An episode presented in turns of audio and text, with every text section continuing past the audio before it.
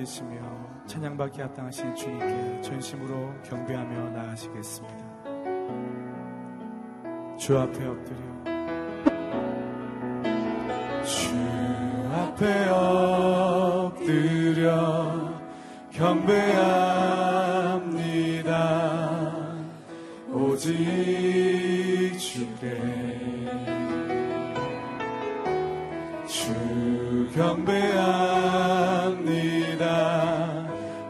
다르신 아님 오직 주께 우리 다시 한번 주 앞에 엎드려 주 앞에 엎드려 경배합니다.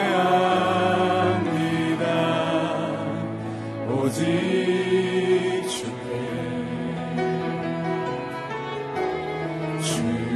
경배합니다. 다르신 하나님 오직 주께 나의 모든 나의 모든 우상을 나의 보좌 모두 다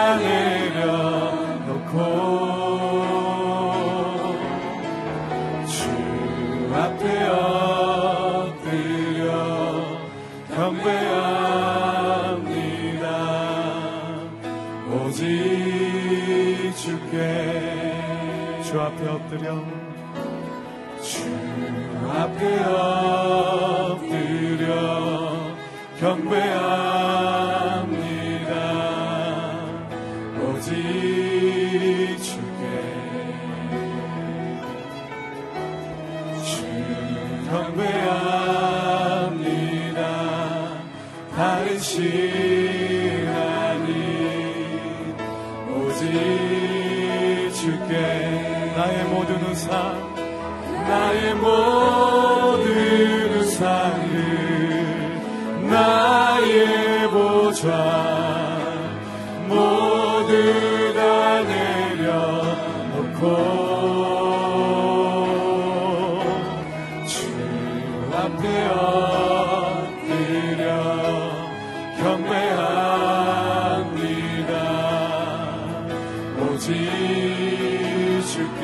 나의 모든 우상들 나의 모든 우상들 나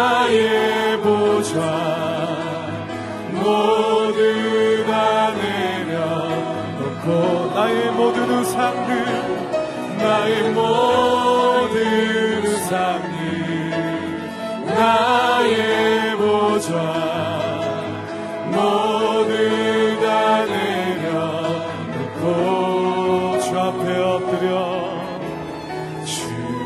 앞에 엎드려 경배합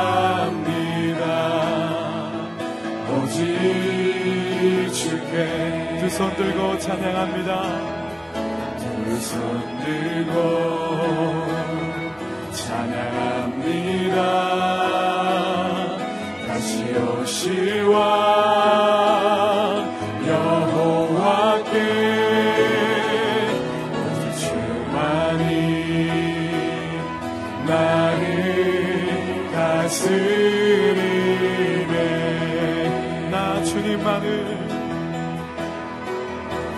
주님만을 섬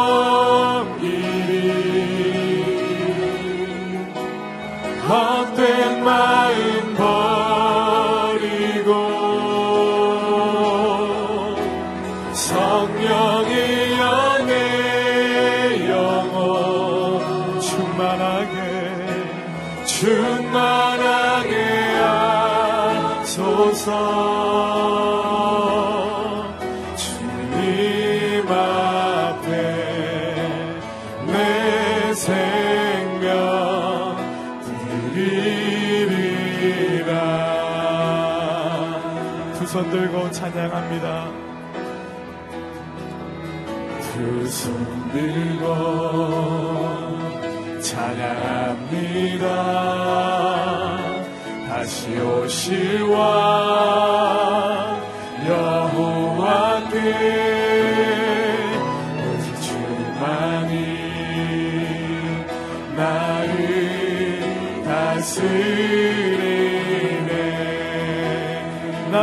주님만을 섬기리.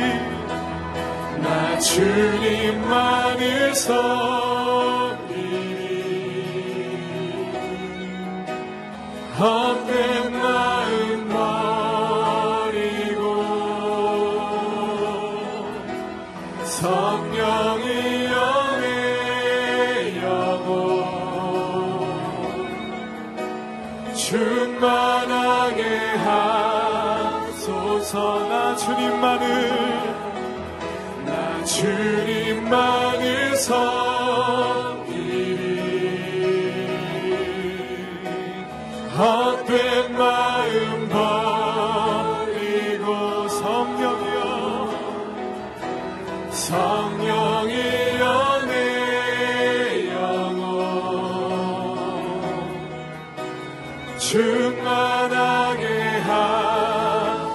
하소서 나 주님만을 나 주님만을 섬기리. 헛된 마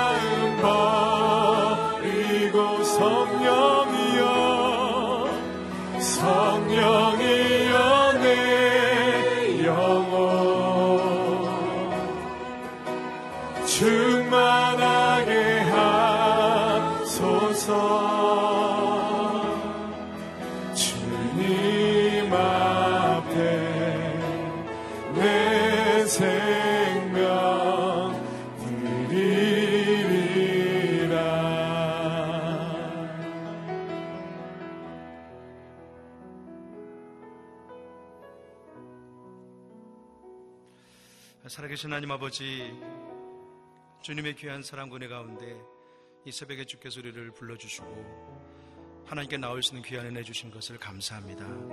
이 시간에 성령의 은혜를 사모합니다. 주의 말씀과 성령으로 우리의 심령 가운데 역사해 주시옵시고 주님 안의 말씀을 통해 우리의 심령이 새롭게 될 수 있도록 함께하여 주시옵소서.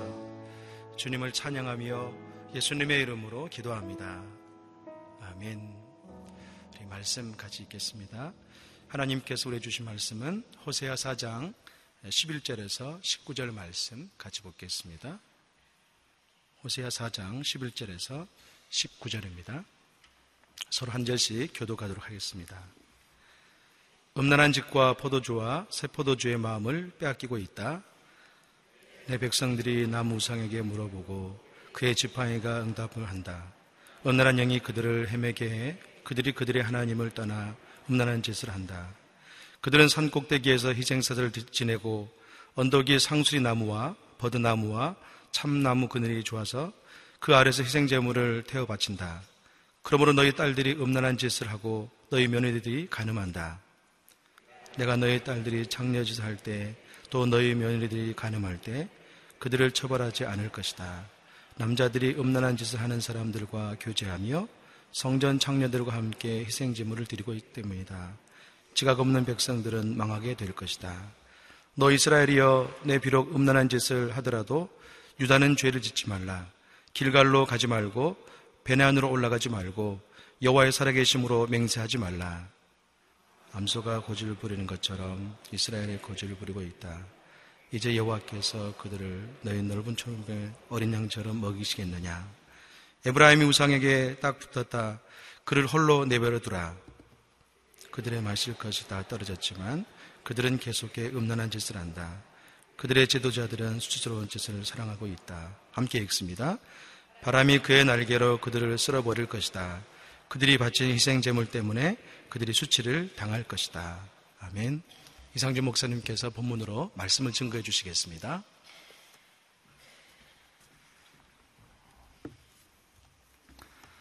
할렐루야. 오늘도 말씀으로 성령으로 충만한 하루가 되기를 주님의 이름으로 축복합니다. 어, 호세아서 어제 4장 앞부분의 말씀에 이어서 어, 오늘도 그 백성들을 책망하시고 어, 그들의 잘못에 대해서 고발하시는 그런 내용입니다. 어, 먼저 오늘 11절 말씀을 한 목소리로 읽어보겠습니다. 시작. 음란한 짓과 포도주와 새 포도주의 마음을 빼앗기고 있다. 음란과 향락의 마음을 빼앗겼다. 마음을 빼앗긴 상태로 어, 그들의 문제점을 이야기를 합니다. 어, 내 사랑하는 사람이 내 곁에 있는데, 어, 배우자가 곁에 있는데, 또 다른 사람에게 마음을 빼앗긴다. 예, 잘못된 문제가 심각한 상황인 것이죠. 우리가 인생에서 내가 마음 가운데 분명한 의지를 가지고 방향을 가지고 아, 내가 이렇게 살겠다. 아, 그래서 내 마음을 쏟는 것과 아, 그 길은 잘못된 길인데 예, 올바른 것이 아닌데 그쪽 방향으로 향해서는 안 되는 것인데 마음을 빼앗기는 것 두 가지는 다른 것이죠. 마음 안에 있는 것을 비운다 할지라도 마음을 어, 정성을 기울이고 마음을 쏟아 붓는 것과 마음을 빼앗기는 것은 다른 것입니다. 아, 시선을 빼앗기고 시간을 빼앗기고 물질을 빼앗기고 이제 거기다 갔다가 이제 다 허비하게 되는 것이죠. 그리고는 결국에 마음을 빼앗기는 건 아, 가장 큰 문제는 사실 오늘 본문의 표현대로 마음을 빼앗기는 것이죠. 아, 지혜 글을 기록하고 있는 잠언서의 잠언 4장 23절에 무릇 지킬 만한 그 무엇보다도 너의 마음을 지키라. 생명의 근원이 이에서 남이니라. 아, 시대가 그런 게 문제가 아닙니다. 환경이 그런 것이 문제가 아닙니다. 내 주변에 있는 사람들이 그런 것이 문제가 아닙니다. 내 마음이 그렇게 기우는 것이 가장 심각한 문제인 것이죠. 왜냐하면 내 마음에 내 영혼의 보좌를 빼앗기는 것이고 마음을 빼앗긴다는 것은 영적인 컨트롤 타워를 잃어버리는 것이기 때문입니다. 아, 달라스 윌라드가 마음의 혁신이라는 책을 썼죠. 아, 이미 좀 오래된 책이지만 아주 중요한 책입니다. 아, 어떻게 하면 우리 마음을 새롭게 함으로 변화를 받을 것이냐. 세상을 어떻게 바꿀 것이냐가 아니고요. 내 마음을 어떻게 바꿀 것인가. 그 마음을 돌이키지 못하면 몸이 거기 있어도 소용이 없는 것이죠. 마음을 돌이켜야죠. 아, 죄와 세속에 물든 마음을 어떻게 개혁할 것인가. 지성과 감성과 의지의 혁신에 대해서 기록한 책입니다. 아, 창세기 6장 5절 말씀에 그의 마음에 생각하는 모든 계획이 항상 악할 뿐임을 보시고 아, 그리고 홍수의 심판을 하셨다. 왜 하나님께서 노아 시대의 홍수로 세상을 쓸어버리셨는가? 그것은 그의 마음이 회생될 가능성이 없었기 때문이에요. 마음이 고쳐지지 않는다는 것은 인생이 고쳐지지 않는다는 뜻입니다. 참 희한한 게 이제 뭐 하루를 살면서 피로가 누적이 되고 막 스트레스가 누적되고 때로는 어떤 사람이 밉기도 하고 마음에 뭐 희망이 사라져서 절망스럽기도 하고 근데 이렇게 밤새 한숨 자고 나면 마음이 새로워져요. 하나님이 인생에 주신 망각의 은혜로 인해서 한밤 자고 나면 뭐 많이 까먹기도 하고 또 마음이 아침에 떠오르는 태양을 보면 또 시원한 바람을 느끼면 이 마음이 새로워지게 돼 있어요. 어, 근데 이제 병적인 마음의 상태, 보통 이제 우울증에 걸리면 아침에 그렇게 밤 한숨을 자고 아침에 일어나도 마음이 새로워지지 않는다. 마음이 일어나지는 못한다. 몸이 일어나지 못하는 게 아니라 마음이 일어나지 못한다. 어, 그렇게 이야기를 하는 것이죠. 아, 육체의 껍데기만 남아있는 상태. 창세기 6장에서 너희가 육체로 전락했기 때문에 더 이상 여호와의 신이 너희와 함께하지 아니하겠다. 인간이 껍데기로 육체로 전락한 상태. 사실 그것과 이 마음이 변할 수 없는 상태는 아주 긴밀한 연관성이 있는 것입니다. 여러분 우리의 마음이 지쳐 있고 무너져 있어도 하나님의 신이 성령이 우리 안에 내주하시면 새롭게 하시는 줄로 믿습니다. 우리가 무너져 있을 때 일으켜 주시고 내가 기도할 힘이 없을 때 기도를 도와주시는 성령님이신 줄로 믿습니다. 그런데 너무 심각한 상황에 떨어지니까 여호와의 신이 사람을 떠나셨어요. 그리고 사람의 마음은 복구 불능 상태가 된 것이죠. 그리고 노아의 홍수가 임했던 것입니다. 아, 사단에게 빼앗긴 마음. 여기 이제 마음을 빼앗겼다 이렇게 되어 있는데 뭐 마음이 뭐 세상 쾌락에 빼앗기기도 하고 다른 사람에게 빼앗기기도 하고 어떤 일에 빼앗기기도 하고 뭐 여러 가지에 빼앗기겠지만 결국에는 배우의 도사리면서 그 마음을 빼앗는 것이 누구냐는 것이죠. 하나님께 드려져야 될 마음을 사단이 빼앗는 것이죠. 사단이 빼앗은 마음, 사단에게 사로잡힌 마음, 아, 그런 마음의 대표적인 사람이 신약 시대에는 가룟 유다죠. 마음을 빼앗겼죠. 사단이 그 마음 안에 들어가 그에게 예수를 배신할 마음을 불어넣었죠. 아주 강팍해서 이스라엘 백성들이 출애굽하는 것을 가로막았던 이집트의 바로와 같은 마음. 아, 그래서 우리의 마음이 영적 전쟁의 최전선인 것입니다. 여러분 마음의 고지를 탈환하고 여러분의 중심의 보좌를 하나님 앞에 온전하게 들이시기를 바랍니다. 거기에 예수 그리스도의 깃발을 꽂고 성령의 불길이 우리 중심 가운데 타오르는 것이 중요한 것이죠.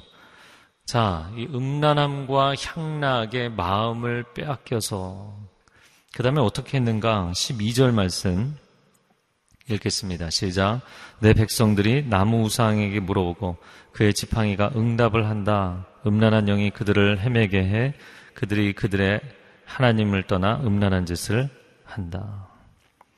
여기서 나무 우상이라는 것은 나무를 우상으로 섬기는 것으로 해석을 할 수도 있겠지만 어, 그 NIV 성경에 정확하게 표현을 했는데 우든 아이돌 그러니까 나무로 만든 우상이죠. 당시에 뭐 가정마다 섬기던 드라빔 같은 경우 나무를 깎아서 만든 우상이었죠. 그 나무 우상에게 질문을 한다는 거예요. 인생 상담을 하나님께 하지 않고 하나님 제가 어디로 가야겠습니까? 무엇을 해야겠습니까? 하나님께 질문하지 않고 나무 우상에게 질문을 한다. 근데 질문을 했더니 누가 응답해요? 응답하라. 누가 응답을 해요? 그의 지팡이가 응답을 한다. 그래서 그 나무 우상에게 지팡이가 들려 있었던 것 같아요. 그 뭐 점집에 가보지는 않았지만 이렇게 뭐 영화나 드라마 같은 거 보면 쌀을 던져갖고 응답을 받고 그런 거 있잖아요. 향을 피우고 지팡이를 떨어뜨려서 어느 쪽으로 기우느냐 뭐 이런 거 갖고 응답을 받는 것이죠. 아, 그러한 상태를 12절 하반절에 뭐라고 표현했냐면 음란한 영이 그들을 헤매게 한다. 아, 영적으로 헤매고 있구나. 근데 그것이 음란의 영이 그들을 헤매게 하는 것이다. 그들이 그들의 하나님을 떠나 음란한 짓을 한다. 이게 왜 음란한 영이라고 표현을 하는가? 우상숭배를 음란함이다. 이렇게 표현을 하죠. 아, 귀신의 영, 어둠의 영, 거짓의 영, 음란한 영이다. 이렇게 표현합니다. 굉장히 공통점들이 많이 있는데요. 어, 몇 가지를 정리를 해보자면 첫 번째는 음란하다. 음란한 것이지 결코 아름답거나 매력적인 것이 아니죠. 이 두 가지를 분명하게 어, 구별할 필요가 있죠. 왜 그냐, 왜 그러냐면 하나님 한 분을 섬겨야 되는데 다른 신을 섬기는 거예요. 나의 평생에 한 사람을 사랑해야 되는데 제3자가 개입하는 거예요. 지조가 없는 것이죠. 충성을 다하지 않는 것입니다. 변절하는 것입니다. 그래서 그것을 음란의 영이라고 표현을 하는 것입니다. 두 번째는 어, 그 신약 시대에도 많이 나오는 편, 예수님 시대에 많이 나오는 표현인데 그 귀신을 더러운 영이다 이렇게 많이 표현을 하죠. 자, 음란함은 두 번째 어디로 가는가? 더러움으로 가게 되어 있습니다. 아, 결코 깨끗하지 않습니다. 불결합니다. 그리고 세 번째는 거짓되다. 아, 그것이, 어, 이게 진, 진실한 사랑이다. 이게 진짜 사랑이다. 아니요. 거짓된 것입니다. 이 귀신은 자기도 거짓에 빠져서 요한복음 8장 44절에 거짓의 압이다. 처음부터 끝까지 거짓말을 한다. 이 거짓에 빠져서 결국에는 자기 자신을 하나님보다 높이려고 했죠. 여러분 교만은 거짓말입니다. 교만이라는 것은 내 자리가 아닌 자리를 내 자리라고 고집하는 게 교만이잖아요. 그래서 교만은 거짓된 것이에요. 그 사단이 교만해서 자기도 추락해놓고 사람을 부추겨서 너희가 하나님처럼 될까봐 하나님이 선악과를 못 먹게 한 거야. 이렇게 부추기죠. 공중에 띄우죠. 그리고는 추락하게 만든 것이었죠. 그리고는 인간도 교만에 빠지고 거짓에 빠지고 아, 음란에 빠지고 불결함에 빠지게 만드는 것이죠. 이것이 배후에서 세상 사람들을 세속의 문화에 빠뜨리는 음란의 영의 역사인 것이죠. 자, 그것을 구체적으로 13절에 아, 이렇게 이야기를 합니다. 13절 말씀 시작. 그들은 산꼭대기에서 희생제사를 지내고 언덕이 상수리나무와 버드나무와 참나무 그늘이 좋아서 그 아래서 희생제물을 태워 바친다. 그러므로 너희 딸들이 음란한 짓을 하고 너희 며느리들이 가늠한다. 아, 14절도 이어서 읽어보겠습니다. 14절 시작. 내가 너희 딸들이 창녀짓 할 때 또 너희 며느리들이 가늠할 때 그들을 처벌하지 않을 것이다. 남자들이 음란한 짓을 하는 사람들과 교제하며 성전 창녀들과 함께 희생 제물을 드리기 때문이다. 지각 없는 백성들은 망하게 될 것이다. 13절에 아, 산꼭대기에서 희생제사를 지낸다. 우상숭배를 한다. 아, 보통 뭐 산당에서 우상을 많이 섬겼죠. 산당에서 뿐만 아니라 언덕 위에 있는 상수리나무, 버드나무, 참나무, 하여튼간에 온갖 나무 그늘 아래에서 뭐 워낙에 더운 지역이니까 나무 그늘이 있는 곳은 굉장히 시원하고 좋은 곳이죠. 전부 그런 곳에 모여갖고 우상숭배하고 앉아 있다는 거예요. 여러분 피조 만물은 우리를 향한 하나님의 사랑의 표현인 줄로 믿습니다. 그런데 그 하나님의 사랑의 표현의 장소에서 하나님을 경외하지 않고 하나님을 찬양하지 않고 아, 거기서 영적인 행음을 하고 있다. 근데 13절에 말씀해 보면 여자들도 그러고 14절에 보면 남자들도 그러고 여자들을 하나님께서 뭐 벌하지 않으시겠다. 어, 그것은 용서하신다는 개념이 아니고요. 다 엉망이다. 특별히 누구만 잘못했다고 이야기할 수 없을 만큼 안과 밖으로 남자 여자 모두가 지각이 없는 하나님의 마음을 모르는 하나님의 기준을 잃어버린 진리와 인애를 상실한 상태이기 때문에 전부 다 망하게 될 것이다. 라는 것이죠. 그래서 오늘날 뭐 21세기가 과연 다를까요? 야, 왜 그때 이스라엘 백성들은 이러고 살았나? 여러분 그런가요?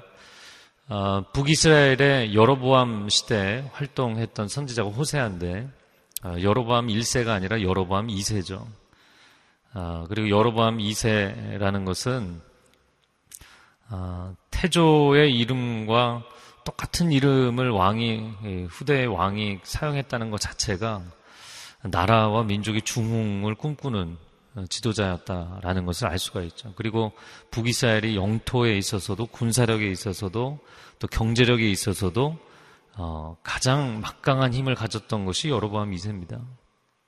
그런데 하나님께서는 너희가 잘 될 것 같냐? 너희가 이렇게 즐기다 끝날 것 같냐? 너희는 다 망할 것이다. 이렇게 아주 강력하게 얘기를 하시는 게 호세아서입니다. 아, 21세기 현 시점에서 우리 자신을 돌이켜보면 첨단 과학 문명, 도시 문명이 어, 정말 끝을 달리는 것처럼 또 사람들의 지식이 축적되다 못해서 그것을 사람이 다 다룰 수가 없기 때문에 빅데이터라고 이야기를 하죠. 그래서 또 컴퓨터 엔지니어링을 통해서 이 빅데이터를 통해 과거를 어, 분석하고 현재에 대한 판단을 하고 미래에 대한 분석을 하는 그런 시대에 살고 있습니다. 게다가 우주에까지 나간다고 이야기하는 우주 시대에 살고 있죠. 그러나 인간이 참 지혜로워진 것 같고 많은 지식을 축적한 것 같지만 얼마나 어리석은지 결국에 사람들이 이런 놀라운 문명과 지식을 축적해서 뭐 하고 있나요? 육체의 쾌락을 쫓고 있죠. 향락에 빠져 있죠. 아, 결국에는 다 거기에요. 물질과 쾌락. 어떻게 보면 뱅글뱅글 돌아도 늘 그 자리인 거예요. 밤새 술 마시다 보면 머리 띵하고 어지럽고 속 불편하고 뭐 맨날 그 자리를 돌고 도는 것이죠. 하나님을 아는 지식이 없기 때문입니다. 근데 사회를 보고 개인을 보면 영적인 타락은 도덕적인 타락을 불러오게 돼 있어요. 하나님 한 분, 절대자 하나님을 신뢰하고 절대 진리에 대해서 믿음을 갖고 하나님의 뜻대로 살겠습니다가 아니라 하나님께 마음이 멀어지고 거리를 두고 아, 영적으로 타락하고 영적으로 느슨해지면 도덕적으로도 반드시 느슨해지고 타락하게 돼 있어요. 이 두 가지가 연결되어 있기 때문이죠. 사람은 영혼, 육. 아, 이것이 통합적인 존재로, 유기적인 존재로 살아가는 것이기 때문입니다. 여러분, 아, 내 인생의 절대자 하나님을 만난 것이 큰 축복인 줄로 믿습니다. 그리고 하나님의 절대 진리를 절대적으로 받아들일 수 있는 마음이 있다는 것이 축복이에요. 이거를 코에 걸면 코걸이, 귀에 걸면 귀걸이 상대화시키고 상황 논리에 빠지고 아니요. 그러면 결국에는 당신의 인생이 반드시 무너집니다. 가정이 무너지고 사회가 무너집니다. 아, 그거를 이야기한 것이 어제 말씀이었죠. 진리도 무너지고 진리만 무너지는 게 아니라 반대편에 인애도 무너지고 집안을 바치고 있는 큰 기둥 두 개가 다 무너지는 거예요. 그러면 망하지 않을 수가 없다는 것입니다. 자, 이스라엘이 그런 상황에 빠져 있습니다. 하나님께서 어, 이스라엘과 유다를 향해서 어, 권면의 말씀을 하십니다. 그게 15절 입니다. 같이 읽어보겠습니다. 시작. 너 이스라엘이여, 내가 비록 음란한 짓을 하더라도 길갈로 가지 말고 베다웬으로 올라가지 말고 여호와의 살아계심으로 맹세하지 말라. 자, 이스라엘이여 유다여 이렇게 부른 이유는 물론 호세아 선지자가 북이스라엘 출신이기도 하고요. 북이스라엘과 남유다를 나눠서 하시는 말씀이죠. 북이스라엘은 이미 너무 많이 갔다는 거예요. 그러나 남유다 너희는 그걸 따라가면 안 되지 않겠느냐. 여러분 북이스라엘은 아, 여로보암이 10개 지파를 데리고 나가서 시작할 때부터 영적으로 도덕적으로 무너진 출발점에서 시작한 겁니다. 시작 자체가 첫 단추를 잘못 맺기 때문에 계속해서 잘못 갈 수밖에 없었어요. 어, 북이스라엘 10개 지파가 남쪽에 예루살렘으로 가면 남유다로 내려가야 되잖아요. 근데 매 절기마다 가야 되니까 그들이 가지 못하도록 베델과 단에 그러니까 북이스라엘의 최북단 단과 남쪽의 베델에 우상을 세운 거예요. 금송아지 우상을 세워놓고 마치 신의 산 앞에서 금송아지 우상을 세웠던 것처럼 거기에다가 아, 레위인도 아닌 일반인들을 제사장으로 세우고 말도 안 되는 종교 시스템을 만들었던 것이죠. 그러니까 북이스라엘은 사실은 시작부터가 잘못됐기 때문에 줄기차게 잘못된 멸망의 방향으로 갔던 것이죠. 그러나 남유다는 그런 상태가 아니었기 때문에 너희는 절대로 북이스라엘을 따라가지 마라. 그리고 하반절에 길갈로 가지 말고 베다웬으로 가지 마라. 여러분 길갈이 어떤 도시입니까? 아, 이스라엘 백성들이 여호수아 시대에 가나안 땅, 약속의 땅에 들어갈 때 처음으로 정복한 도시는 여리고지만 처음으로 진입한 도시는 길갈입니다. 그래서 여리고에서 첫 전쟁을 치렀지만 그러나 여호수아서를 잘 보면 여리고 성에 아, 가서 전쟁을 치르기 전에 길갈에서 뭐를 했죠? 할례를 행하죠. 그래서 너희에게 애굽의 수치를 굴러가게 한다. 그래서 길갈은 굴러가게 한다라는 뜻이죠. 그래서 굉장히 영적으로 중요한 의미를 갖고 있는 곳입니다. 사무엘 시대에도 영적인 중심지 중에 하나였고, 그리고 엘리야, 엘리사 시대에도 보면 선지자들의 공동체가 이 길갈에 있었죠. 영적으로 아주 중요한 곳이었습니다. 그런데 길갈에 올라가지 말라는 이야기가 뭔가요? 그런 하나님 앞에 영적으로 드려졌던 중심지가 우상숭배의 도시가 된 거예요. 그 벧아웬으로 올라가지 말라. 아까 단과 베델에 대해서 말씀드렸는데 베스엘 이건 여호와의 집, 하나님의 집이라는 뜻이죠. 그런데 베스 아웬, 아웬에 대한 해석이 뭐 여러 가지로 분분하긴 하지만 어, vanity, 허무함이다. 여러분 성경에서 헛되다, 허무하다 이런 표현들이 물론 전도서 같은 인생 철학에 대해서 이야기할 때도 나오지만 우상은 헛되다.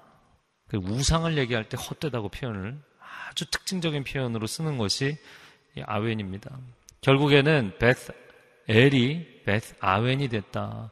참 신이신 여호와 하나님을 섬기면 여러분 이것은 결코 헛된 것이 아닙니다.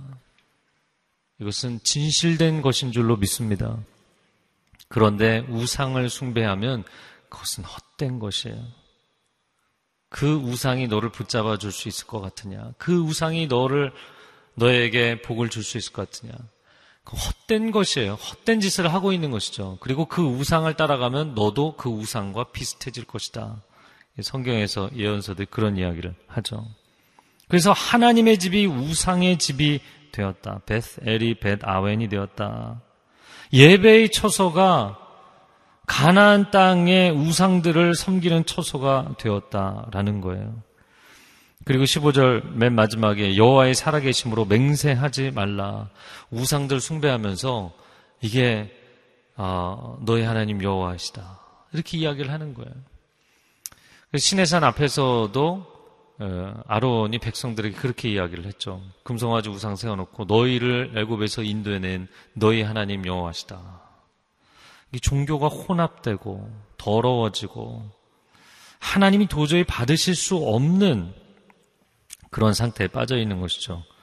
자, 그래서 유다에게 너희는 따라하지 말라 말씀하셨습니다. 자, 16절, 17절 아, 두절 말씀을 같이 읽어주시기 바랍니다. 시작.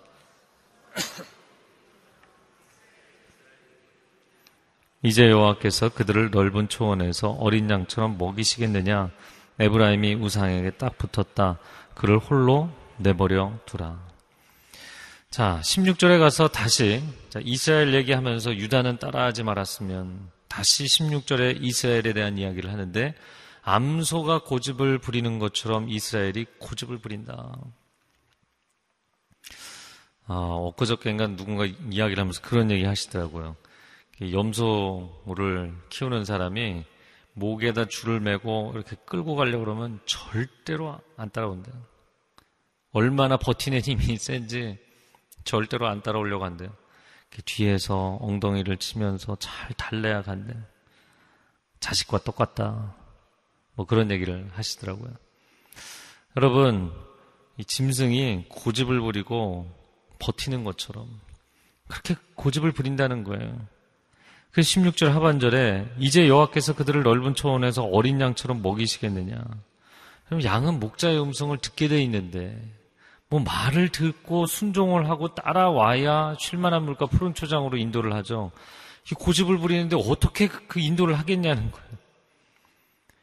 그러니까 하나님께서 복을 주시고자 하는 마음이 없어서가 아니라 따라오지를 않기 때문에 방법이 없는 상태. 17절에는 아, 우상에게 붙어버렸다. 그러니까 뭐 돌아올 수가 없이 그냥 거기 완전히 붙어버렸다. 아, 그래서 그를 홀로 내버려 두라 말씀을 하십니다. 로마서 1장 24절 말씀에 하나님께서 그들을 마음의 정욕대로 더러움에 내어버려 두사. 하나님이 내버려 두신다. 뭐 심각한 상태죠. 아, 이제 뭐 내일 5장 그리고 이제 6장 이렇게 나오는데 6장에서 아, 그가 우리를 치셨을지라도 우리를 싸매어 주실 것이고 우리를 회복하실 것이다. 우리가 여호와께로 돌아가자. 힘써 여호와께로 돌아가자.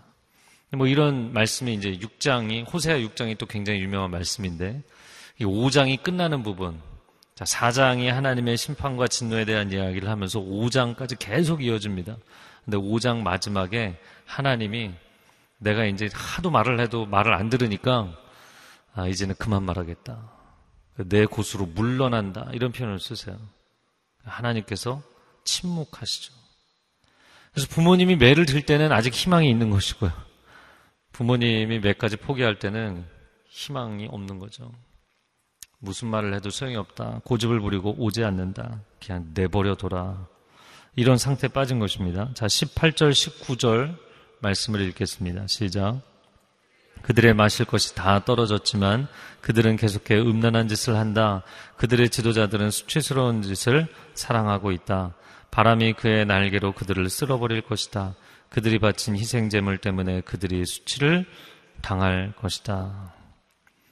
마실 것이 떨어졌는데, 어, 이 사람이 내용과 형식이라는 것이 항상 같이 가게 돼 있죠. 어, 구약의 예언자들을 보면 예언을 할 때 음악이 흐르고 또 예언서들은 시적인 운문으로 표현들이 많이 돼 있고요. 어, 예술과 예언, 예술과 예배 굉장히 종합적으로 많이 어, 연합이 돼 있고 integration이 돼 있죠. 그런데 이 우상 숭배는 항상 향락 과 연결이 돼 있죠. 향락 문화, 음란 문화 이런 것과 우상 숭배가 결부가 돼 있죠. 그래서 18절에 이야기하는 것입니다. 포도주를 마시고 제정신이 아닌 상태에서 너희가 그런 짓을 한다면 모르겠는데 포도주도 떨어졌다는 거예요. 그런데도 계속 음란한 짓을 하고 있다. 그들의 지도자들은 수치스러운 짓을 사랑하고 있다. 네. 그러니까 마음에 수치스러운 것임에도 불구하고 그것을 사랑하기 때문에 19절 하반절에 그들이 수치를 당할 것이다. 여러분, 아름답고 영광스러운 것을 사랑하면 그 사람의 인생에 영광이 임하게 될 것입니다.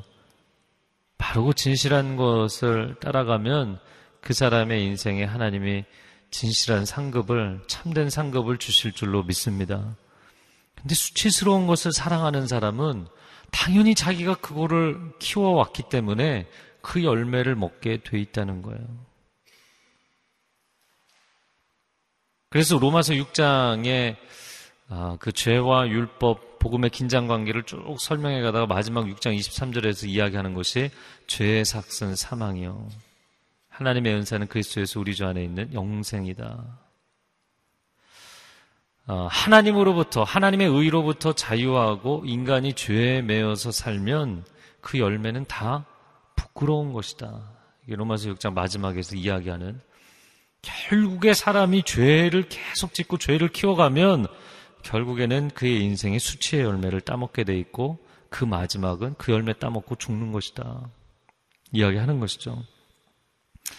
네, 가끔 이렇게 뉴스에 보면 야, 저런 위험한 거를 왜 할까?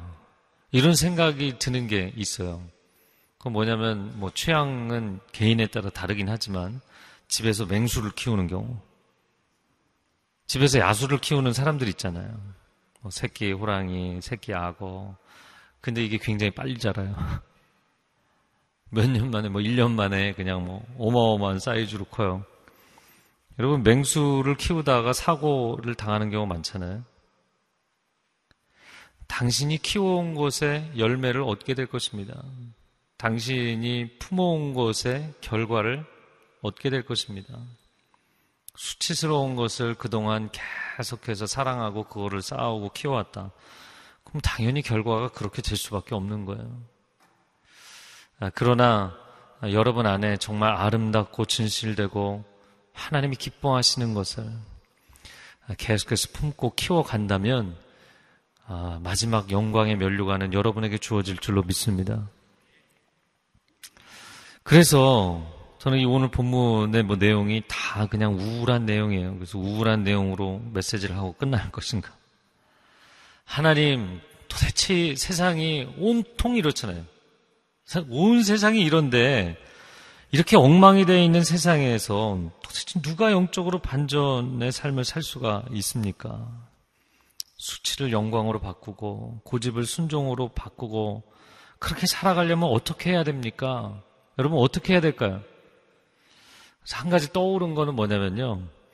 extreme이라는 단어예요. extreme Christian으로 살아야 된다. 이 extreme이라는 것은 사실 극단적인 건데, 제가 extreme이라는 단어를 이제 뭐 많이 이제 사람들이 쓰는 거를 가장 많이 들었던 것은 extreme sports. 네.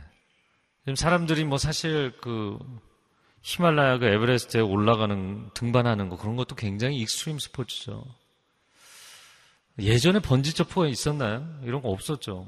사람들이 갈수록 더 위험한 극단적인 스포츠를 즐기죠. 그만큼 사람들이 스트레스 지수가 높은 게 아닌가 싶어요. 그런데 오늘날 이런 시대에 우리가 온전한 하나님의 사람으로 산다. extreme Christian으로 살아야 됩니다. 아, 그냥 세상하고 어, 너무 두드러지지 않게, 너무 튀지 않게 normal한 크리스찬으로 살면 안 됩니까? 그런데 하나님이 보실 때 정상적인 크리스찬으로 사는 게 오늘날 시대의 기준에는 extreme하게 사는 거예요. 그래서 그냥 extreme하게 사는 거를 이상하게 생각하지 마세요.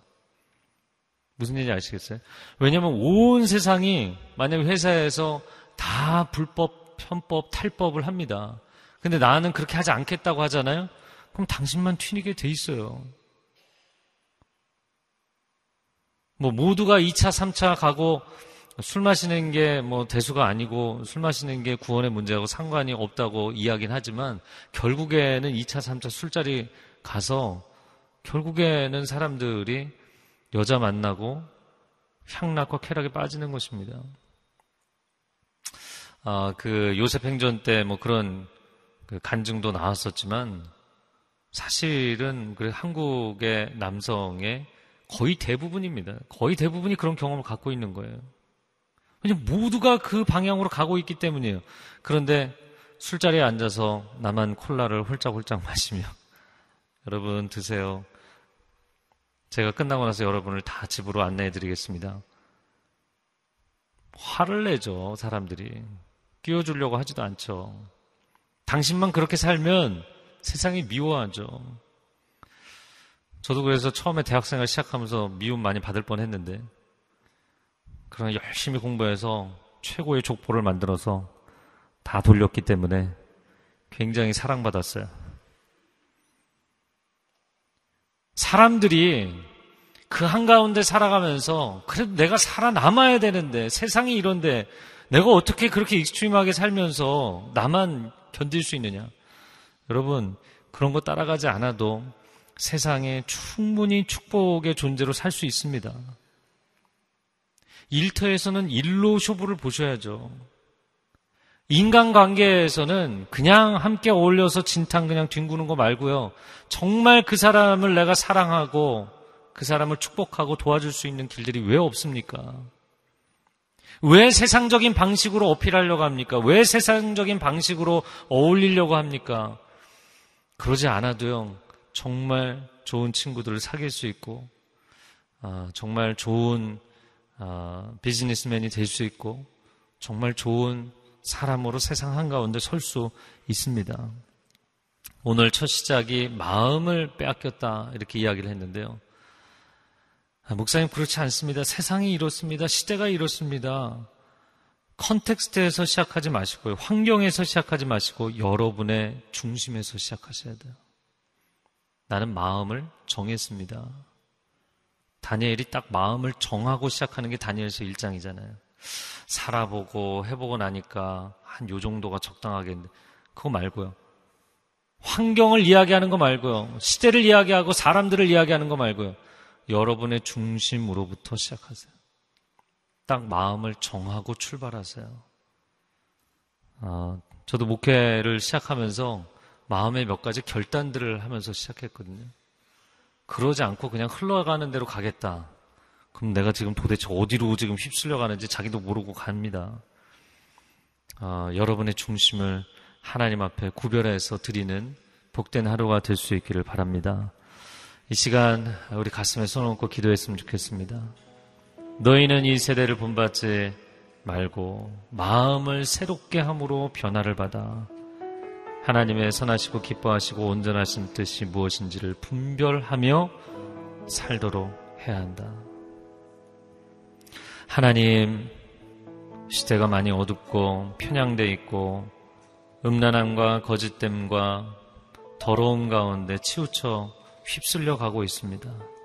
그 유라굴로 광풍 한가운데 배가 휩쓸려 갈 때에도 바울 한 사람이 중심을 지키고 서 있었던 것처럼 하나님의 사람들이 영적 좌표를 잃지 않고 중심을 지키며 살아가게 하여 주시옵소서.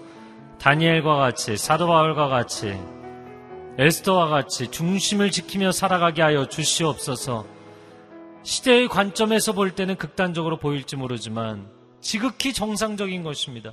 이 시대가 extreme하게 치우쳐 있는 것이지 하나님의 사람들이 극단적인 것이 아닙니다.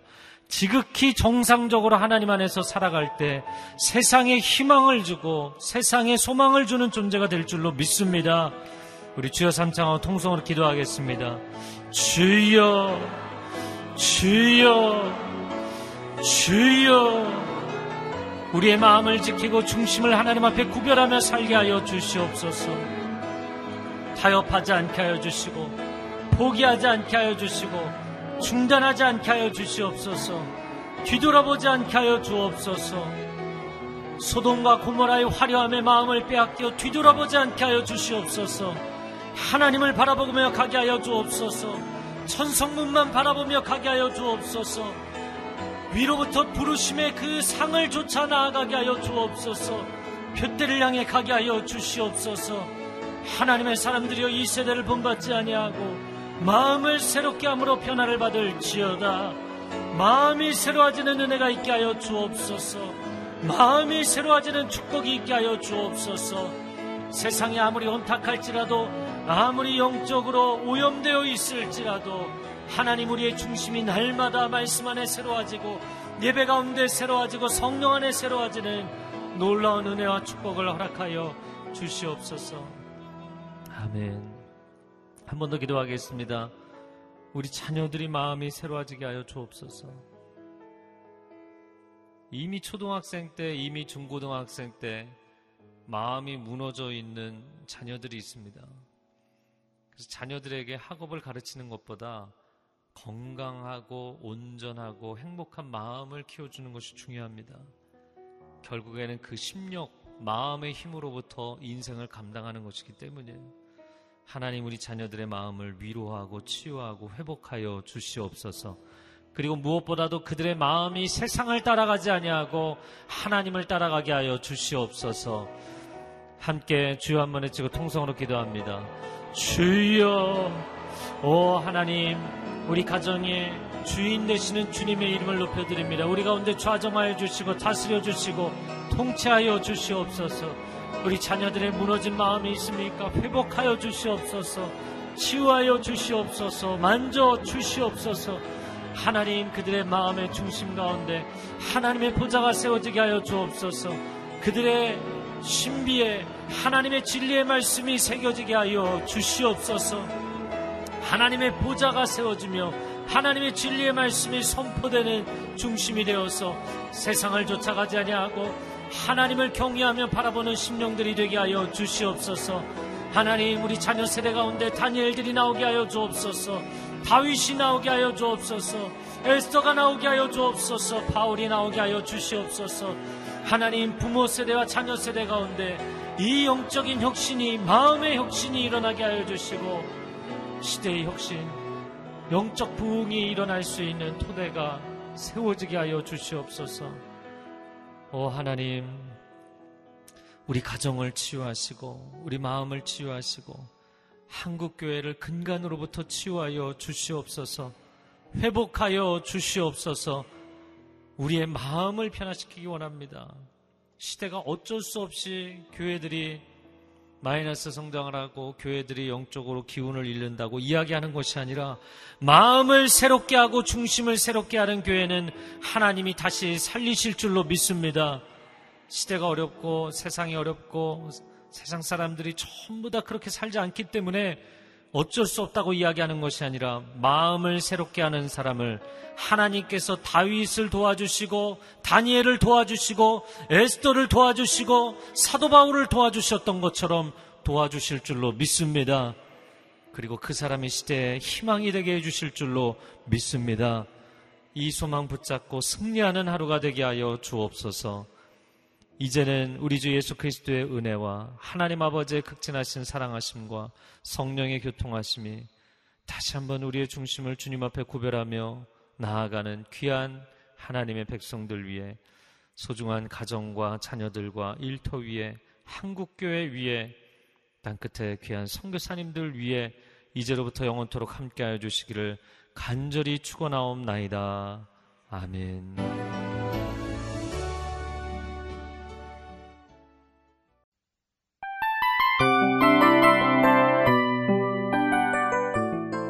이 프로그램은 청취자 여러분의 소중한 후원으로 제작됩니다.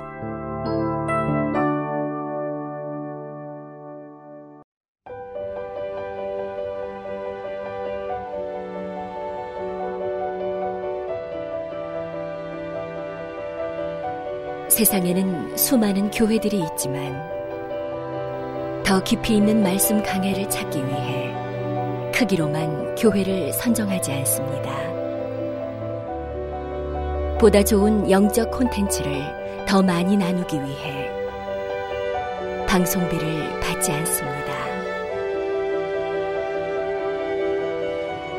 1년 365일 복음만 전하고 싶어서 우리는 광고를 하지 않습니다. 온누리의 복음을 땅끝까지 CGN TV와 함께 땅끝 성교사가 되주세요